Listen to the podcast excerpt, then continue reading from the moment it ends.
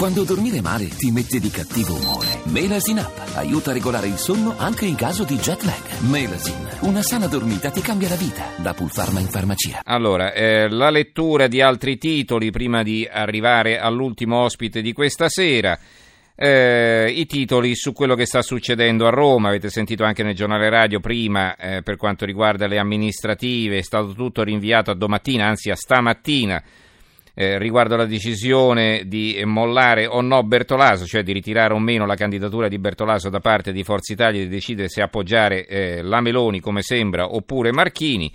E comunque i titoli dei giornali eh, si sbizzarriscono su questo argomento. L'apertura della stampa, sindaco di Roma, rissa nel centrodestra, quindi un titolo interlocutorio perché appunto al momento della chiusura di questo numero del giornale ancora eh, eh, la questione era aperta. Poi il giorno, Silvio verso la svolta, patto con la Meloni, Berlusconi molla Bertolaso. Il sole 24 ore, Berlusconi pronto all'addio a Bertolaso, ma su Meloni Forza Italia si spacca. Il giornale centrodestra si lavora a un progetto federativo. I, eh, libero, eh, libero, il CAV fa la mossa giusta, tutti con la Meloni, pare evitato il suicidio del centrodestra, Bertolaso verso il ritiro. Il manifesto, eh, Berlusconi pronto a mollare Bertolaso, si tratta nella notte, l'unità, Roma, Giachetti presenta le liste, Silvio molla Bertolaso, Marco Lodoli, lo scrittore, sinistra, ora basta brontolare, possiamo vincere. Il foglio, rumori sinistri, questo qui riguarda Milano, eh, questo è interessante perché non fa troppo scandalo D'Alema che tifa Parisi, che tifa per il candidato del centrodestra anziché per Sala. A Milano il PD suggerisce a Sala di non usare troppo la parola sinistra, sostegno discreto di eh, Massimo D'Alema al candidato del centrodestra. Tattiche, laboratori, incroci.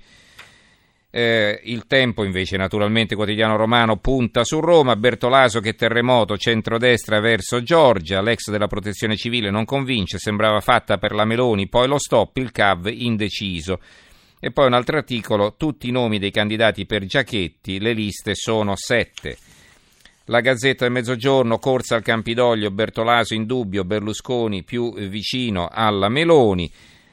E infine Italia Oggi, se centrosinistra e centrodestra votassero compatti andrebbero al ballottaggio a Roma, così vince, così invece vince il Movimento 5 Stelle, un'analisi di Mauro Suttora.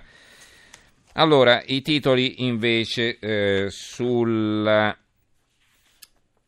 su eh, questa vittoria processuale di Breivik eh, lo stragista di Utoia, vi ricordate, in Norvegia, che cosa ha fatto? Insomma, si vede che non lo trattavano abbastanza bene in carcere, andatevi a vedere un po' le foto eh, della sua cella, eh, la sala per fare, per fare eh, ginnastica e tutto il resto, insomma pare che il caffè che gli servivano fosse freddo, si lamentava che gli controllavano la posta e così via, e quindi che cosa è successo? Che il giudice gli ha dato ragione, ma qui siamo in Norvegia, quindi siamo in effetti su un altro pianeta, la pensano diversamente da come la pensiamo noi. La cosa che è sorprendente è che in Italia, invece, con tutti i problemi che abbiamo con la giustizia, e, eh, i giornali, molti giornali danno ragione eh, a, eh, ai giudici che hanno a loro volta accolto eh, il ricorso di Breivik. Vediamo per esempio, allora, la Repubblica no, perché questo è il titolo, non si capisce perlomeno dal titolo, l'assassino dei 77 ragazzi che per lo Stato è vittima, quindi da come è impostato sembra di no. Ma l'avvenire, per esempio, in carcere violati i diritti di Breivik, sentenza a Oslo per l'uomo dell'eccidio. Cosa dice Mario Chiavario nel suo commento? Ma la disumanità si vince con umanità. Cioè, se la disumanità è dargli, eh, dargli, il caffè freddo, ci sono sentenze che di primo acchito non possono non lasciare sconcertati e persino increduli, e poi eh, alla fine dice. Ma altra cosa sarebbe coinvolgere nella ripulsa un principio che invece dovrebbe essere un caposaldo di ogni società civile, quello secondo cui le pene non possono mai tradursi in qualcosa di inumano. Eh, evidentemente Chiavario non sa in che tipo di carcere è detenuto Breivik, perché altrimenti queste cose non le scriverebbe.